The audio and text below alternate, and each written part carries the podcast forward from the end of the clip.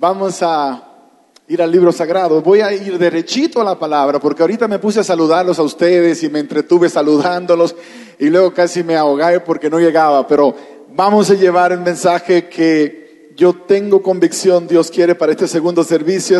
Es un mensaje diferente al primero. Los que ah, no estuvieron en el primero pueden pedir la copia del CD al departamento de media, se lo pueden conseguir para que tengan Vamos a leer un texto que aparece en San Marcos capítulo 5, versos desde el 1 en adelante. Gracias Fausto, gracias al Praise gracias al equipo, Pastor Wilson y todos los muchachos que están con nosotros. Hoy es un día que marca la historia de nuestro ministerio porque por primera vez salimos con músicos, cantantes, con todo el equipo. Nos quedaron algunos, tenemos algunos miembros del equipo que no pudieron venir, lamentablemente ellos necesitan un coyote para regresar. Y entonces se nos complicó, pues ahí un amigo me dio una referencia de un coyote, pero no, no se dio. Así que pues no, no, no pudieron este año, pero el próximo año con la ayuda de Dios queremos hacer una gira por México con todo el equipo de alabanzas. Ellos están componiendo unos cantos hermosos, produciendo música para Dios y es maravilloso cuando ves a nuestros jóvenes dando con pasión sus vidas al servicio del Dios Todopoderoso. Eso lo vale todo. San Juan, San Marcos capítulo 5, versos 1 en adelante. Dice la palabra, y llegaron al otro lado del mar, a la región de los Gadarenos. Cuando Jesús salió de la barca, enseguida vino a su encuentro desde los sepulcros un hombre con un espíritu impuro que habitaba en los sepulcros y nadie lo podía sujetar, ni aun con cadenas Muchas veces lo habían atado con grillas y cadenas, pero él había roto las cadenas y destrozado los grillos y nadie lo podía dominar. Siempre día y noche andaba dando voces por los montes y los sepulcros, hiriéndose con las piedras. Cuando vio a Jesús de lejos, corrió, se postró, se postró ante él y gritó a gran voz, ¿qué tienes conmigo, Jesús, Hijo del Dios Altísimo? Te conjuro por Dios que no me atormentes. Porque Jesús le decía, sal de este hombre espíritu impuro. Jesús le preguntó, ¿cómo te llamas? Respondió, me llamo Legión porque somos muchos. Y le rogó con insistencia que no lo enviase fuera de esa región. Allí cerca del monte estaba paseando una gran manada de cerdos y los demonios le rogaron, envíanos a los cerdos para que entremos en ellos. Y Jesús les permitió. Y esos espíritus salieron y entraron en los cerdos que eran como dos mil. Y la piara se lanzó al mar desde un despeñadero y en el mar se ahogaron. El título para el mensaje de esta hora, Él pelea por tu salvación. Oramos. Padre, guíanos una vez más, te pedimos, a través de tu palabra, para que cada uno pueda encontrar cuál es la palabra actual presente para nuestras vidas. En Jesús te lo pedimos. Amén, Señor. Amén, Padre. Nosotros somos parte de un conflicto entre el bien y el mal que lleva miles y miles de años.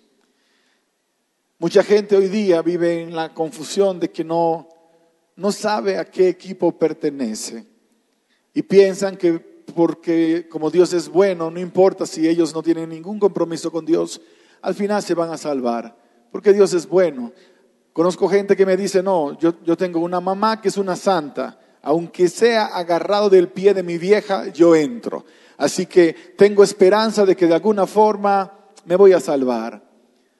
Usted ha escuchado muchas veces hablar de que todos los caminos en una época conducían a Roma y Roma era el centro del mundo en aquel entonces. Hay mucha gente que piensa que todos los caminos conducen a la salvación y piensan que puedes llegar por cualquier vía. La palabra establece que no es cierto. La palabra dice, el mismo Jesús hablando, yo soy el camino, yo soy la verdad y yo soy la vida. Nadie viene al Padre sino a través de mí. Entonces es una mentira. Tienes que definir cuál es el camino, cuál es tu verdad, cuál es tu vida. Hace unos años yo compartí una experiencia con mi hijo Richard Javier. Si ustedes ya han visto algunos de, algunos de los muchachos. No he presentado a todos. Mañana en la noche quiero presentar a todos. Así que no, no haga planes de ir a ningún lugar mañana en la noche que no sea acá. Por favor, se lo digo de corazón. Si se pensaba morir, no se muera esta noche. se puede morir el miércoles, no, tampoco el miércoles, pero no, no falte, no, no puedes faltar, aunque el tráfico aquí es un reto, ven, sin importar cuánto tengas que sacrificar, porque el amor se mide precisamente a base de sacrificio. Mi hijo Richard Javier, que hoy tiene 21, tenía en aquel entonces exactamente unos 5 años. Habíamos gozado de una experiencia de esas de padre e hijo viendo un juego de béisbol en el estadio de los Yankees de Nueva York. ¿Alguna vez usted oyó escuchar acerca de los Yankees? Los Yankees de Nueva York son el equipo más famoso en Estados Unidos, pero también el equipo más odiado en los Estados Unidos. Yo personalmente no soy un fan de los Yankees ni en esta vida ni en la próxima, así que si mi salvación dependiera de los Yankees, gracias Señor que no, estaría en serios problemas. Yo sé que algunos de ustedes son más fanáticos aquí en México. De hecho, México es más el fútbol que el béisbol. Pero le tengo una noticia.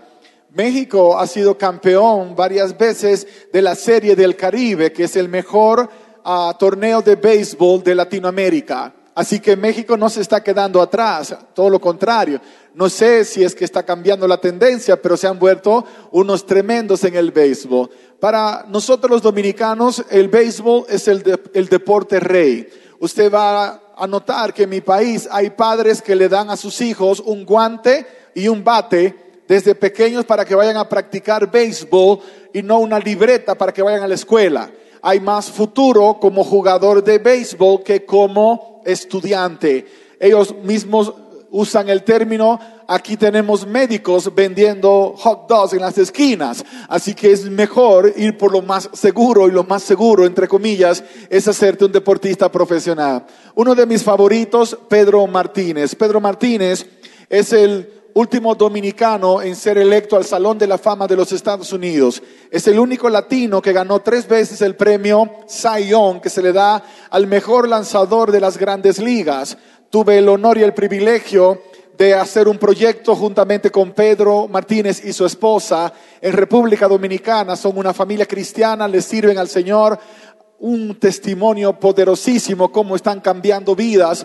Esa vez cuando fui al estadio, él estaba lanzando. Él era el lanzador de los Medias Rojas de Boston y precisamente mi equipo favorito, el equipo de mi hijo Richard Javier. Richard Javier, ¿te pones en pie? Por favor, un instante. Ese muchacho guapo, alto que ven allí, ese es mi hijo Richard Javier.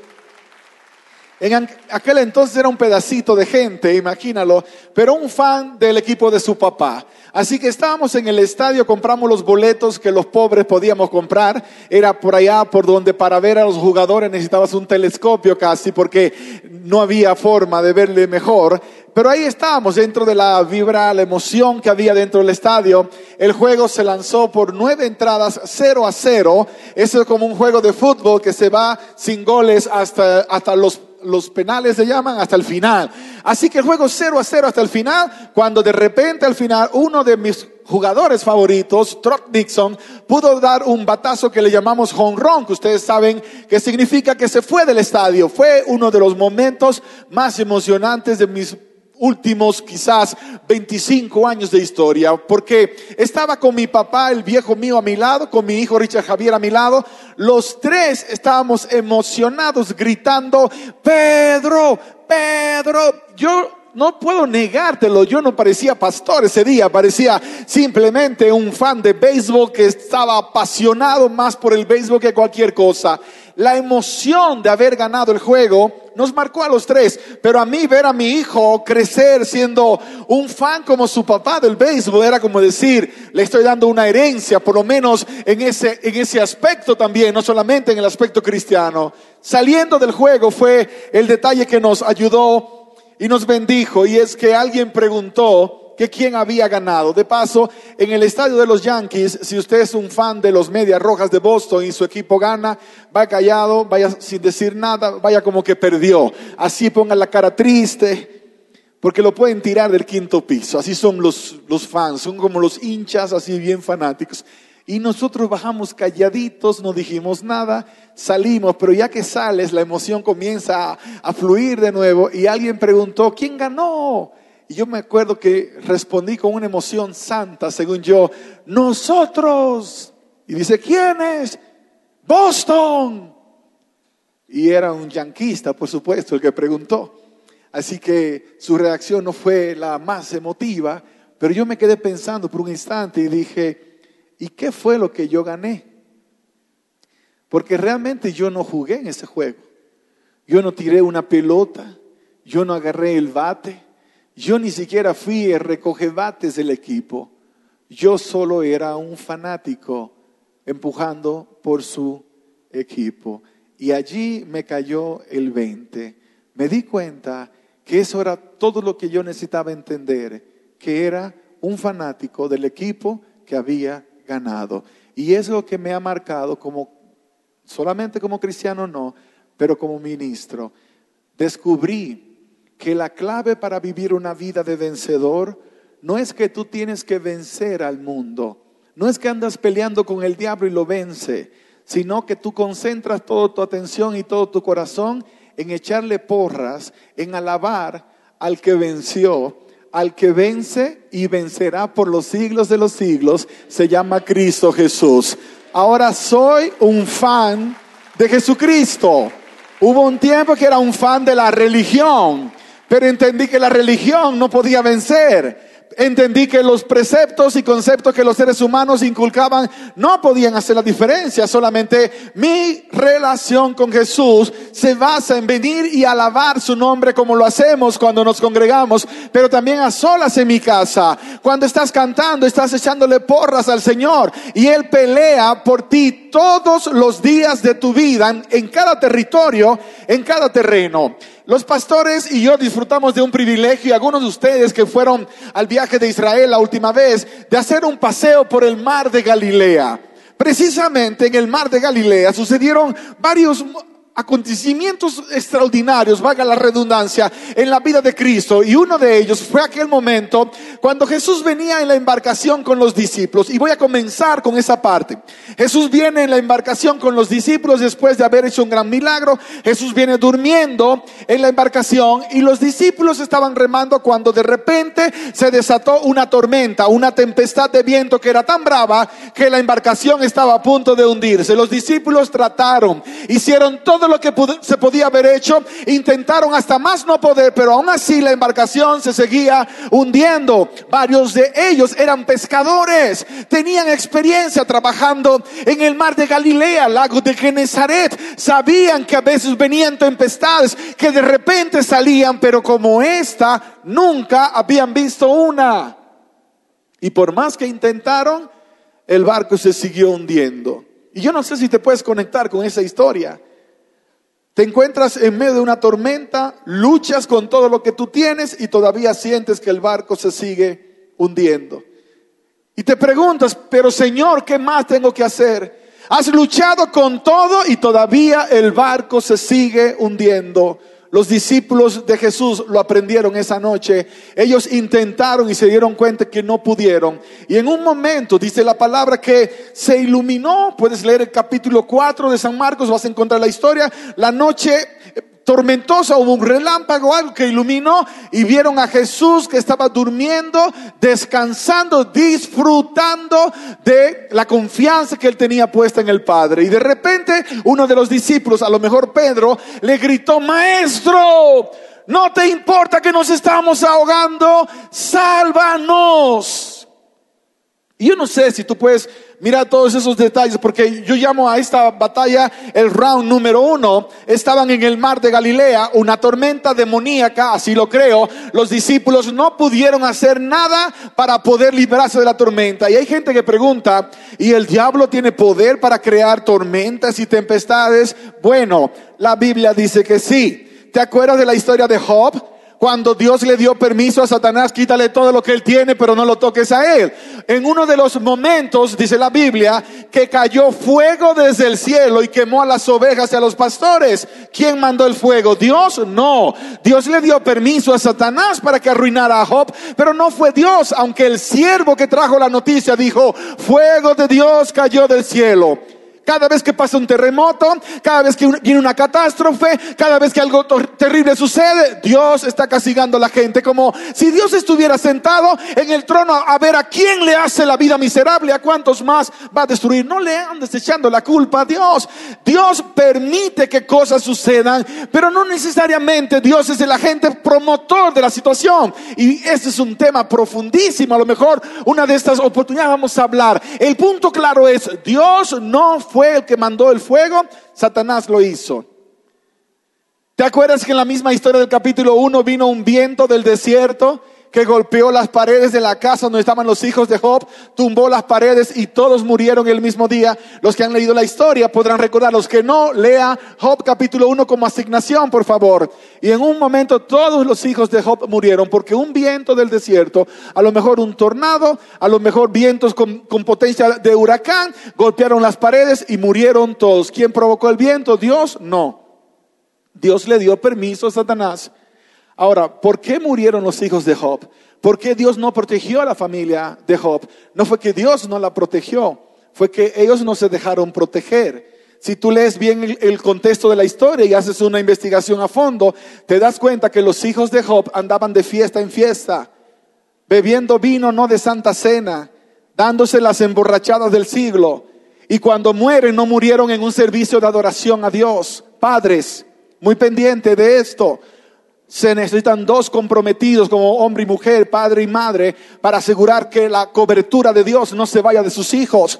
Tienes que hacer tu parte y esto es solo un paréntesis. Cuida a tu familia. Dios pone un cerco de protección sobre las familias que le sirven, pero Él no se hace responsable cuando tus hijos saltan el cerco o cuando tú los saltas y te sales del lugar donde Dios te puede proteger. No me digas que estás en un lugar donde hay drogas y licor porque andas evangelizando a la gente, a menos que sea cierto que Dios te dio una revelación para que vayas a evangelizar. Ten cuidado donde te metes porque te puedes encontrar fuera de la cobertura del Dios Todopoderoso. Ten mucho cuidado para que luego no le eches la culpa a Dios de lo que tú no fuiste responsable de proteger a tu familia, tu casa, tu casa.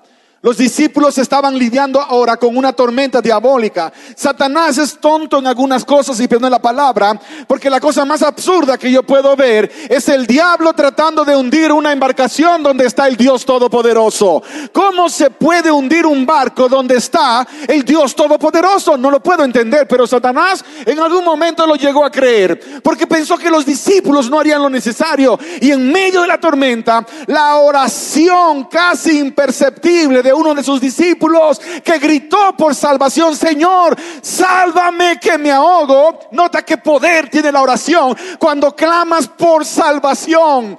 La tormenta no pudo despertar a Jesús. El agua que se echaba en la embarcación no pudo despertar a Jesús. Las olas que echaban el barco no pudieron despertar al Señor. Pero la oración de uno de sus hijos que estaba clamando por la salvación fue suficiente para que el Hijo de Dios se pusiera en pie y con la autoridad que solo Dios tiene, le dijo al viento, calla, y al mar le dijo, enmudece, y de repente vino una gran calma, porque no importa cuántos demonios se unan, no importa si el infierno entero conspira, no tienes nada que temer si en tu casa, si en tu barco, si en tu vida está el Dios Todopoderoso. Nada que temer. No andas con miedo porque tú eres especial. Eres especial. El problema es que a veces mandamos a Dios de vacaciones. Señor, te veo esta noche cuando regrese, cuando vas para el trabajo. No le dices al Señor, nos vemos esta noche. Le dices, Padre, vámonos para el trabajo y ya estoy un poquito tarde. Y yo sé que tú siempre eres puntual. Cuando vas a la escuela te lo llevas contigo. Cuando sales con tu familia de vacaciones, Dios va contigo. Dios es un Dios todoterreno. Él es Dios en el agua, Él es Dios en el aire, Él es Dios en la tierra. Así que no tienes que preocuparte porque bueno, a lo mejor Dios no puede ir a este lugar o a lo mejor Dios no puede ir a aquel lugar. Dios nunca te va a abandonar. Él dijo, yo nunca te dejaré, nunca te desampararé siempre te sustentaré con la diestra de mi justicia, pero tú tienes que querer.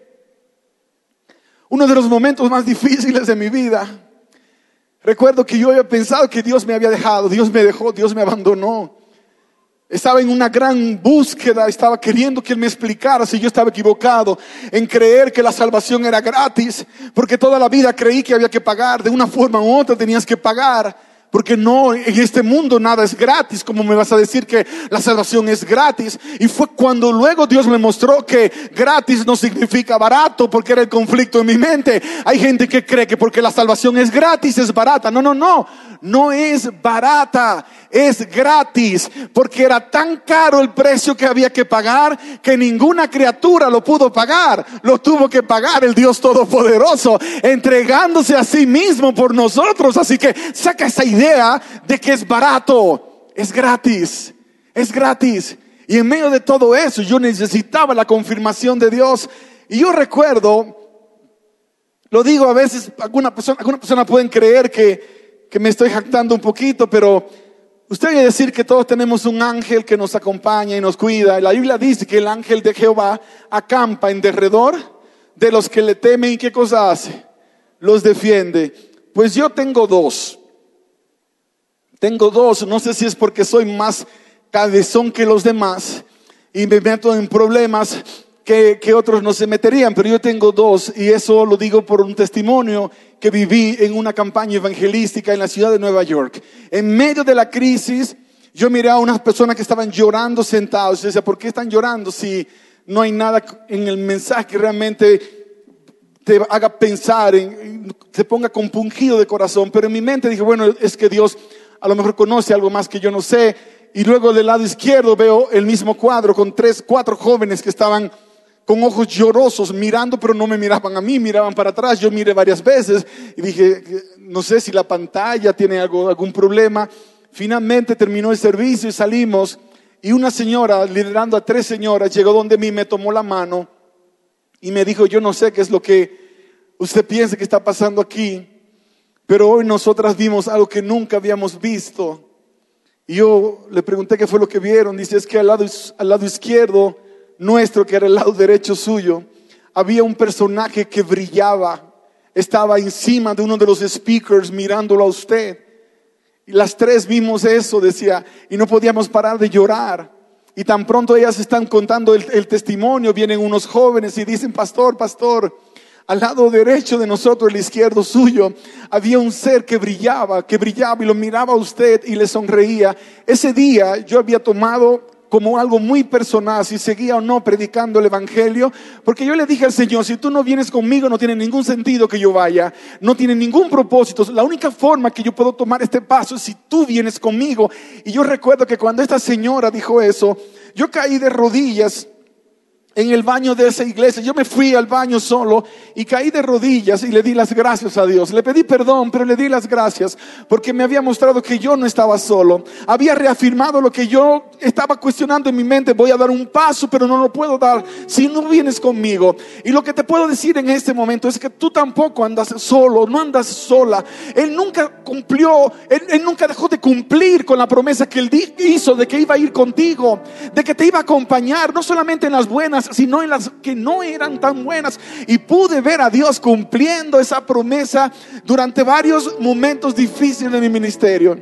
La Biblia dice que este hombre, conocido como el endemoniado Gadareno, en Marcos aparece como un personaje, el endemoniado Gadareno. En Mateo dice que eran dos los personajes. Algunas personas toman esto y piensan que es una aparente contradicción de la Biblia. No sé si te has encontrado, pastor, pastora, con alguien que piense que ese es un detalle como ese, dice que la Biblia tiene un signo de interrogación. Y, y yo te puedo decir de corazón, Marcos escribió el libro porque Pedro le contó. A Marcos solo le interesaba el acontecimiento. Mateo, que era publicano, contador, que le importaban los números, quería decir cuántos eran los endemoniados que estaban.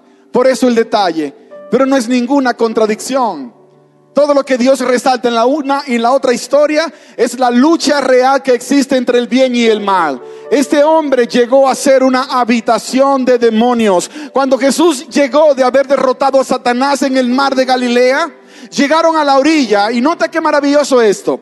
Cuando los discípulos vieron a Jesús calmar la, la tormenta, Ellos dijeron, ¿qué clase de hombre es este que aún los vientos y el mar le obedecen? Estaban maravillados, como a veces nos maravillamos nosotros cuando Dios hace algo bueno con nosotros. Nosotros llegaron a la otra orilla y entonces Jesús sale, pone un pie y por allá viene el, el endemoniado con todos los demonios que traía, una legión de demonios. Y cuando viene para encima de Jesús, yo no sé lo que pasó, pero yo me imagino que los discípulos de Jesús no se quedaron allí como comité de bienvenida. Me imagino que como siempre cobardes al fin corrieron. Corrieron en Getsemaní. No tengo la menor duda de que viendo a un endemoniado como una fiera iban a correr para que digan que aquí murió, que digan que aquí corrió. Así que sentido común. Pero Jesús no corre.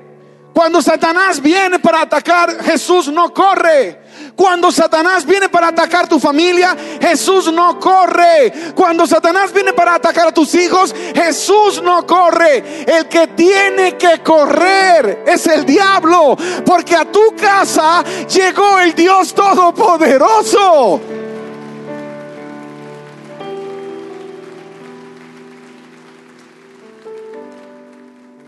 ¿Te puedes imaginar la escena? Jesús le dice al endemoniado, bueno, le habló a los demonios, se van, se salen ahora mismo. Y los demonios pusieron resistencia, poniéndole resistencia al Todopoderoso. Hay demonios que ponen resistencia y no se quieren ir con la orden que en el nombre de Jesús tú le das. Y entonces Jesús procede y le hace una pregunta diagnóstica con el propósito de entender algo más, no para ti, no para él, sino para ti, para mí.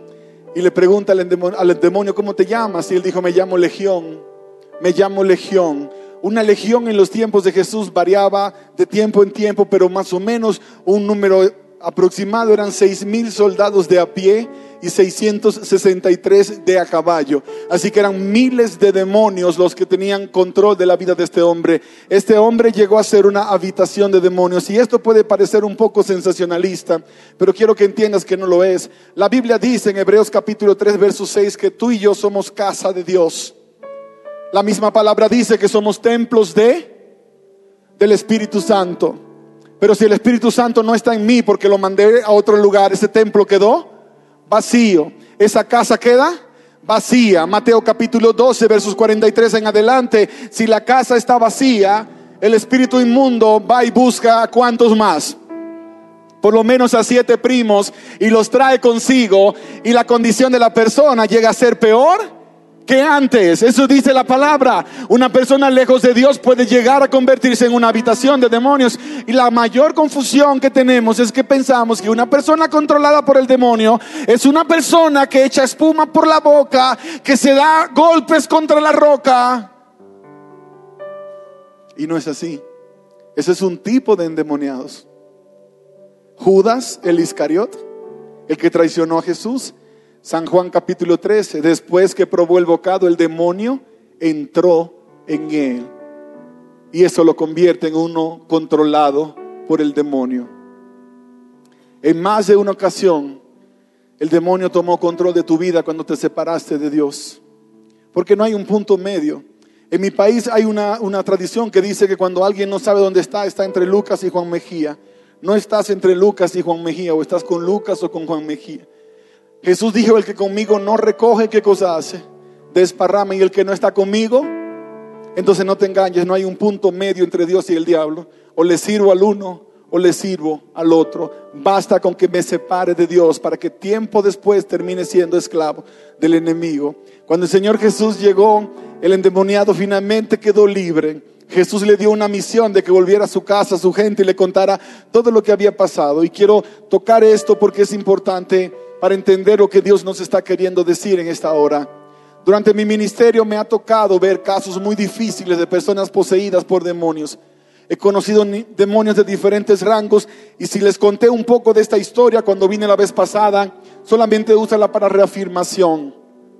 Dirigiendo un programa de radio en la ciudad de Nueva York, Pastor Wilson trabajó conmigo en ese entonces, a Fausto era uno de los asistentes Mucha gente comenzó a convertirse por el mensaje que estábamos predicando a través de la radio. Una señora que iba a suicidarse en su auto, iba a suicidarse al puente literalmente. Adina Espinosa, iba para el puente para suicidarse y de repente dije, déjame poner algo en la radio para que mi mente por lo menos no se, no se angustie tanto. Y cuando pone en la radio estábamos predicando el mensaje de la Biblia, así se llamaba el programa. Y yo hablé al corazón de ella a través de la radio, ella contó la historia de que yo le dije, a lo mejor te rendiste y piensas que no vale la pena seguir luchando, pero quiero que sepas que Dios no se ha rendido contigo, Él solo necesita que le des una oportunidad. Y ella se estremeció porque dijo, esto, esto es para mí, este es un mensaje para mí. Paró el auto, comenzó a pensar y dijo, Dios, pero ¿qué pasa? Pero, pero, es que mi vida no tiene sentido. Es más, te voy a dar una oportunidad. Yo voy a poner la radio otra vez la semana próxima a la misma hora. Si me vuelves a hablar directamente, entonces no me voy a suicidar. Pospuso el suicidio por una semana. Así que Dios tomó esa semana para trabajar en el corazón de ella. La semana siguiente, ella puso la radio y Dios le volvió a hablar. Tres meses duró escuchando la radio y un día llegó a un evento en el 50 aniversario de una iglesia que me invitó en Brooklyn, Nueva York, y me tomó la mano y no me la soltaba, lloraba, pero no me decía nada. Yo decía, Señor, ¿qué pasa? ¿Qué pasa con esta mujer? Algo está pasando. Y entonces finalmente me dijo, usted me salvó la vida, me dice. ¿Cómo que le salvé la vida? Sí, usted me salvó la vida. Yo me iba a suicidar. Le dije, entonces no se la salvé yo. Cuando me contó la historia, le dije, se la salvó Dios. Y qué maravilloso. Te puedo decir que ahora tienes que dar el siguiente paso. Entrégale tu vida. Bautízate en el nombre del Padre, del Hijo y del Espíritu Santo. Para que tu nombre entonces sea afirmado en el libro de la vida y no tengas que preocuparte más por ese tipo de sentimientos. Tuve el honor de bautizar a esa mujer. Y el día que la bautizamos, el enemigo se manifestó en la congregación. Una joven que había sido poseída por el demonio la noche anterior. En pleno bautismo me fueron a buscar los muchachos, pastor, para, para, vente, corre, corre, que algo raro está pasando arriba. Cuando subimos allá, aquella chica estaba en trance y hablaba con una voz que no era la suya. Cuando yo pedí que salieran varios de los que estaban allí y nos quedamos unos pocos con ella, y yo tomé sus dos manos y la llamé por su nombre. El demonio que estaba en ella se levantó, me tomó por los dos brazos y me empujó hacia la ventana del segundo piso de la iglesia. Cuando me empujó, él dijo estas palabras, yo te dije que te iba a matar. Y cuando me dijo eso, mi mente viajó tres meses atrás. En la radio, alguien llamó por teléfono diciendo que era el diablo y pidió hablar conmigo yo me sentía honrado, decía, tenemos una audiencia tan grande que hasta el diablo está viendo el programa de nosotros. Esto está impresionante. Así que tomando el teléfono para, para responder, me habló el diablo y me dijo, te voy a matar a ti y a todo tu equipo. Y yo entonces lo tomé en serio. Dije, puede ser un pobre diablo de Nueva York que no anda, que no encuentra qué hacer y le dio con molestar. Pero aproveché y le dije, Señor, aquí tengo al diablo en la línea. Eh, no sé qué pasa, pero yo quiero que... Y, comencé a predicarle al diablo orar. No sé si alguna vez intercedió por el diablo. Yo intercedí un poquito ese día. Señor, cuando lo destruyas, por favor, con misericordia, pero destruyelo. Y así terminé mi oración, pero me fui con esa sensación que, wow, hablé con el diablo hoy. El tipo es real, definitivamente, que no se lo inventaron, es real. Porque dijo unas blasfemias contra Dios que me convenció. Ahora, tres meses después, una chica que viene de otro país me toma por los brazos y me empuja y me dice, yo te dije que te iba a matar. El Señor, claro, conectó en, mi, conectó en mi mente esa palabra y me acordó algo que yo le dije al diablo por teléfono. Mire, Señor Satanás, usted no me puede matar porque el que está conmigo es más poderoso que usted. El que está conmigo es más poderoso que usted. Cuando esta muchacha me tomó de los brazos y me empujó, mis dos pies quedaron clavados como si fuera madera y yo pude decir esas mismas palabras para ella. Tú no me puedes matar porque el que está conmigo es más poderoso que tú. En el nombre de Jesús, sal de ella en este momento. Y aquella chica se desplomó. Fue un momento de gloria, pero también de victoria para el Dios Todopoderoso.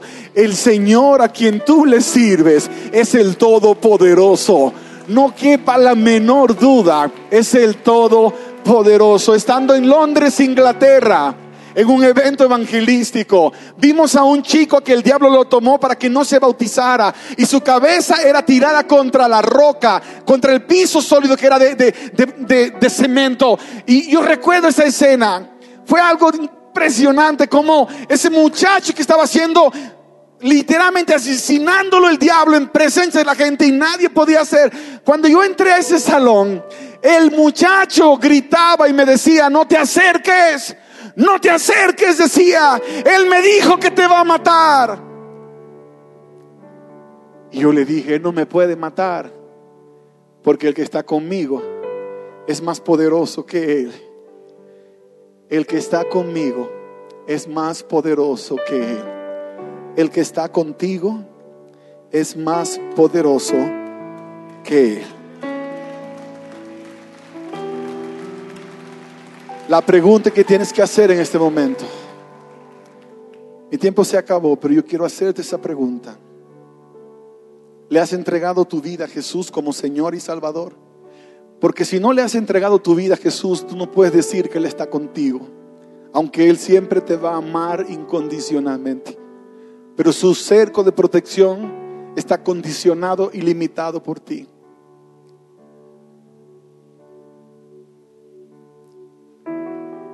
No hay otra forma de decirlo.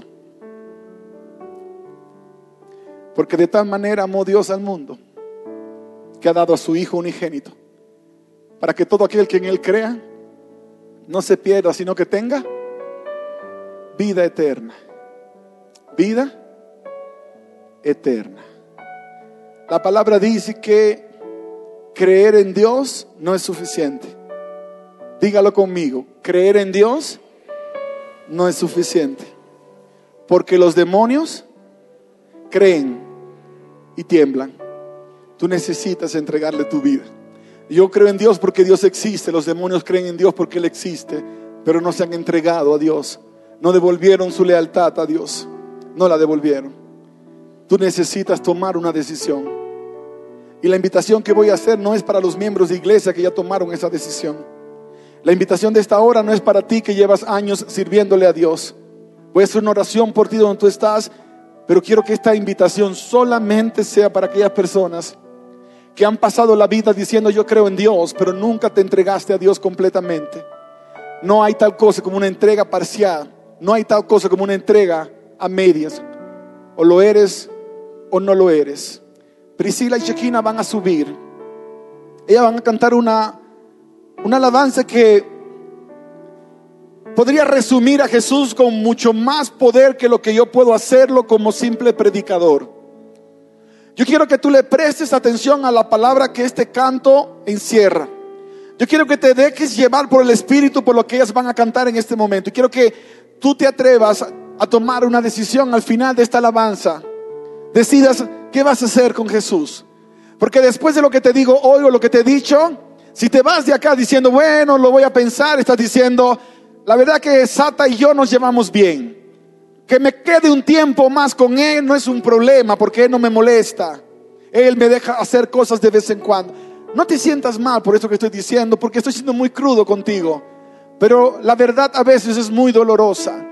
Por eso yo creo mucho en lo que San Juan 8:32 dice, conocerás la verdad y la verdad te hará libre. Si el Hijo del Hombre fuese levantado a todos, atraerá a sí mismo. Es Jesús el único que puede darle salvación a un ser humano, pero eres tú el único que le puedes entregar la vida a Jesús. Yo no se la puedo entregar por ti. Esa es tu decisión. Nadie más lo puede hacer. Iglesia, este es un momento que quiero que ustedes me acompañen orando en silencio. Mientras esta alabanza puede levantar tu corazón un poco más arriba, delante de la, presencia de Dios. Yo quiero que prestes atención a cada detalle, porque yo creo que es una verdad más profunda que necesitas escuchar en esta hora.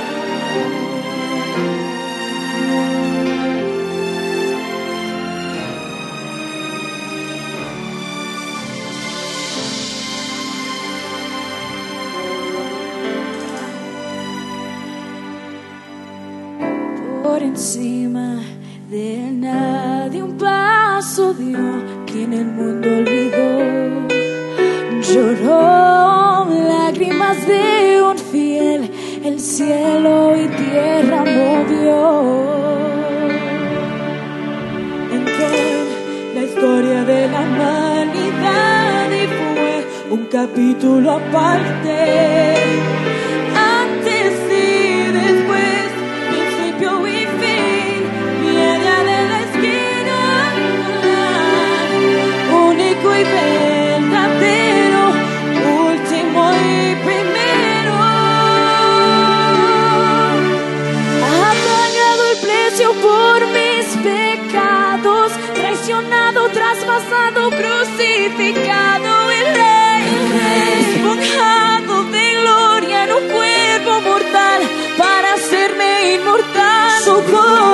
Trasciende lo que es natural, sus ojos son fuego, consumen el mal y en su voto está escrito que él es rey de reyes, señor de señores.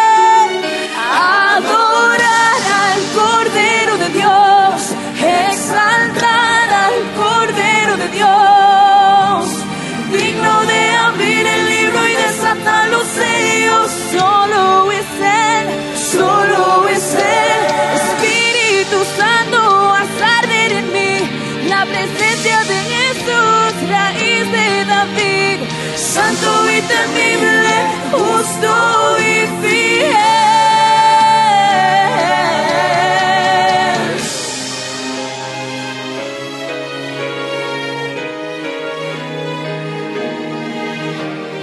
absoluto exaltado eres Señor, león invencible, campeón de Judá, revelación perfecta, santo de Israel, tu adena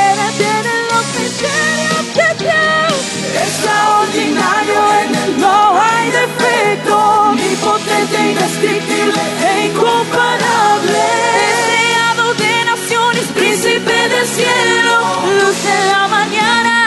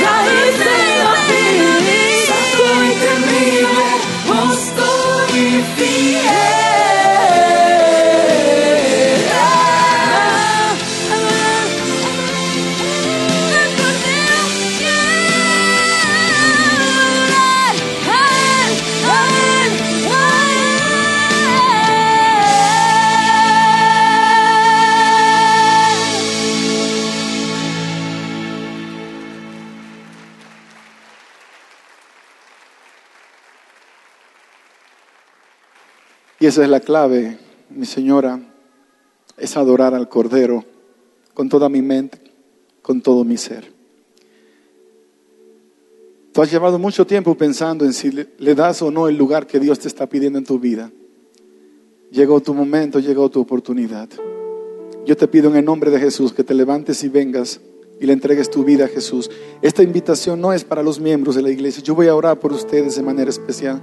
Es para aquellas personas que apenas se han encontrado con Jesús, llevan un tiempo conociéndole, pero hoy toman una decisión. Dios te bendiga, hijo. Dios te bendiga. Acérquense un poco más acá. Lleguen un poco más. Es una batalla, yo lo sé, pero en el nombre de Jesús levántate y ven.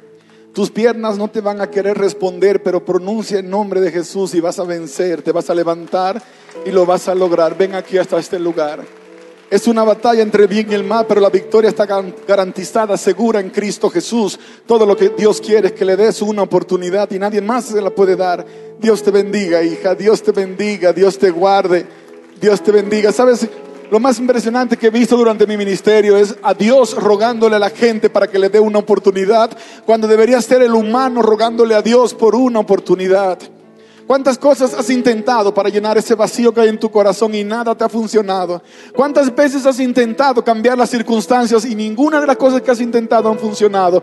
Hoy yo te estoy diciendo, dale una oportunidad a Cristo Jesús. Hoy te estoy diciendo, prueba con Jesús. Él nunca ha fallado y no serás el primer caso, te lo puedo garantizar. Levántate en el nombre de Cristo Jesús y ven hasta aquí. Ven, ven al altar. Miren qué hermosa esa señora. Venga, mi señora. El Señor es poderoso para salvar, pero tú tienes que darle la oportunidad. Dios te bendiga, princesa. Gracias por venir. Gracias por decirle que sí. Todo lo que Dios quiere es una oportunidad para darle un giro completo a tu vida, a tu historia. Tú puedes intentar con el dinero y el dinero resolverá algunas cosas, pero no te dará felicidad. Dios te bendiga, querida. Puedes intentar con el matrimonio pensando que la felicidad es allí. Lo vas a probar, pero no funcionará. Dios les bendiga, muchachos. Pero pruebas con Jesús. Pruebas con Jesús. Dios te guarde, hija, y te vas a dar cuenta que tu vida va a cambiar para siempre. La vez pasada que estuve con ustedes acá, les conté que mi mamá fue una prostituta adicta a las drogas, que un día fue atrapada por Jesús y transformada completamente. Les conté de una de mis hermanas que fue una prostituta perdida en las drogas, que un día fue atrapada por Jesús y cambiada completamente. Dentro de los muchachos que viajan conmigo hay historias maravillosas. Dentro de ustedes mismos acá hay historias extraordinarias. Pero ¿cuál es el denominador común de cada historia? Se llama Jesús. Ni siquiera es la iglesia, no fue la religión. Fue Cristo Jesús y todo lo que Él quiere es que le entregues la vida completamente. Sabes que en la Biblia, toda vez que una persona tomaba la decisión, Dios le inspiraba y le motivaba a sellar ese pacto con Cristo de inmediato, que no esperaras más. Porque a veces podemos decir, Señor, yo quiero darte la oportunidad, quiero que tomes control de mi vida hoy. Pero una vez me fui de este lugar, pensé que a lo mejor se la doy otro día y no hago un compromiso real con Dios. Al ponerte aquí en pie delante del cielo, haces un pacto con Dios y a partir de hoy tú puedes decir que tú no eres huérfano, tu papá es el Dios todopoderoso. Puedes decir que eres hijo, que eres hija del rey, del rey de reyes y señor de señores. Yo debería terminar porque el tiempo se me acabó hace rato, pero yo siento en mi corazón que hay algunas personas que están luchando con Dios. Ese es un momento que lo he visto muchas veces. Tú quieres venir, quieres levantarte, pero hay una batalla y no sabes por qué no te levantas. Y te preguntas, mira sus lágrimas. Esa es la victoria que vence al mundo, nuestra fe en Cristo Jesús. Gracias, hija, por venir. Gracias por tomar la decisión de venir. Miren ese chico. Dios te bendiga. Ven con tus muletas, pero ven al único que hace la gran diferencia. El que le da sentido a la vida, el que le da sentido. Dios te bendiga, muchacho. Dios tiene claramente en su libro el nombre de cada uno de ustedes antes de que ustedes tomaran la decisión, porque conocía el corazón de ustedes y sabía que le iban a decir que sí. Todo lo que Dios quiere es una oportunidad. Tú has intentado con tantas cosas, has intentado con la religión, has intentado con el sexo, con las drogas, con el licor, con el dinero, todo te ha fallado, pero Dios nunca falló, nunca fallará. El problema es que a veces pensase que Dios era el religioso que conociste, no, Dios no tiene nada que ver con el religioso.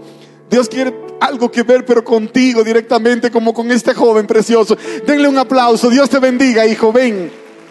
En el nombre de Jesús.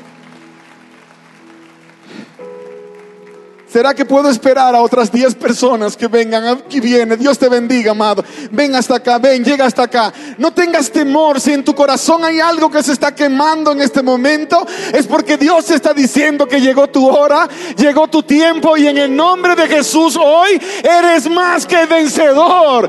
Más que vencedor. A Dios les bendiga, amados. Dios les guarde. Gracias por atreverse a ser tan valientes. No tengan temor que no andarán desamparados. No tengan miedo que solos no andarán. Porque con ustedes día y noche andará el Dios Todopoderoso. Una decisión cambia la historia de un ser humano en un antes y en un después. Una decisión. Una decisión. Yo tenía cinco o seis años cuando mi hermana mayor de padre y madre, Luchi, alguna vez le mostraré una fotografía. Ella es una gordita que era casi el doble que yo. Yo era flaco, ella bien gordita. Y andábamos juntos para todas partes porque yo me sentía protegido. Dios te bendiga, hija. Me sentía protegido por ella, mi hermana mayor, mi gordita. Donde quiera que iba, para mí era una bendición. Pero yo tenía que pagar impuestos. Porque mi hermana comía tanto que cuando íbamos a comprar un refresco, ella se bebía el de ella y la mitad del mío. Así que era refresco y medio para mi hermana, medio para Richard. Comprábamos una torta, era torta y media para Luchi, media torta para Richard. Pero yo lo pagaba con gozo porque me sentía seguro con ella. Me sentía seguro con mi hermana.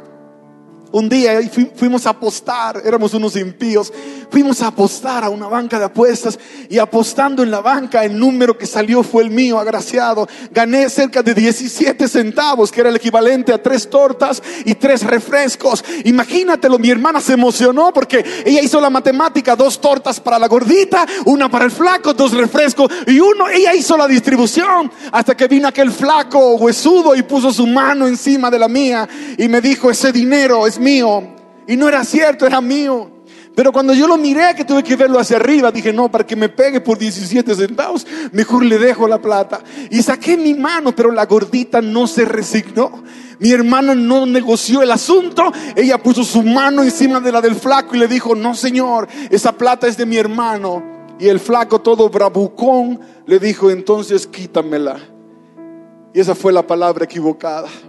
A mi hermana le entró el espíritu de Mike Tyson ese día. Le dio un derechazo al flaco. Yo miré cuando dio ese salto y le dio el derechazo. Y como buen hermano que yo soy, salí corriendo hacia mi casa a llamar a mi mamá. Les conté de mi mamá. Mi mamá era muy brava. En mi barrio temblaban cuando mi mamá llegaba porque ella podía matar a una persona solo por matar. Y llegué a buscar refuerzos. Le dije, mami, corre que la gorda está peleando. Y mi mamá salió como una fiera y cuando íbamos a mitad de camino, la gordita había terminado el trabajo. Le dio una paliza al flaco, literalmente hubo que llevarlo al hospital porque no se lo podían quitar. Le dio con todo lo que tuvo. Y cuando ella venía, venía llorando porque cada vez que peleaba lloraba. Y llegó hasta donde mi mamá y yo veníamos y mira a mi mamá y le dice, este maldito flaco, hablando de mí, me maldijo ese día, pero no importa. Este maldito flaco me dejó sola peleando, dice ella. Pero no importa, le di una paliza al tipo, le di una paliza, pero una paliza. Y lo que más me ganó el respeto fue cuando abrió el puñito y tenía los 17 centavos. Se lo quitó. Desde ese día yo estaba dispuesto a pagar impuestos pero contar con la presencia de mi hermana a mi lado todo el tiempo, me sentía seguro, como niño me sentía seguro. Pero ¿sabes por qué te cuento la historia? Porque cuando conocí a Cristo Jesús ya no tuve que pagar impuestos. Ahora tendría uno que andaría conmigo todos los días de mi vida. Nunca me dejó y nunca me abandonó. Nunca te va a dejar. Nunca te va a abandonar. No lo dejes a Él. No lo abandones a Él. Terminando el programa, yo quiero que vengas al salón en la parte de atrás. Los líderes te van a llevar con, con, mucho cuidado para que nos acompañes. Vas a mirar unos letreros, unos signs que van a decir para dónde ir.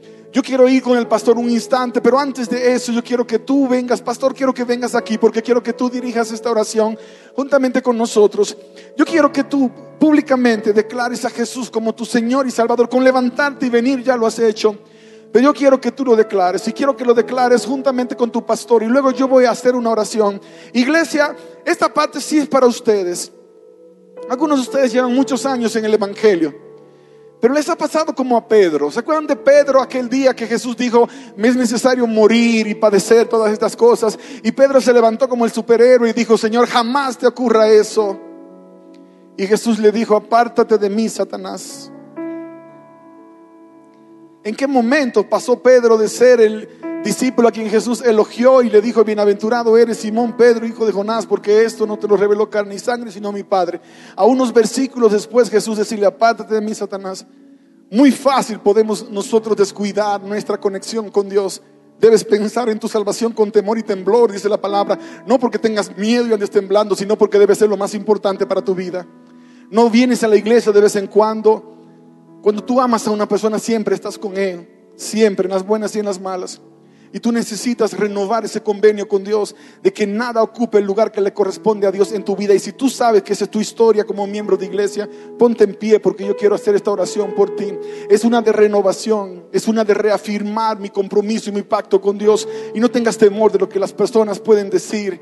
Pastor, yo quiero que tú los guíes a ello en esta declaración de fe en Cristo Jesús. Y luego yo voy a tener una oración por la iglesia y tú vas a orar porque estos son tus hijos que Dios te da, que Dios te confía.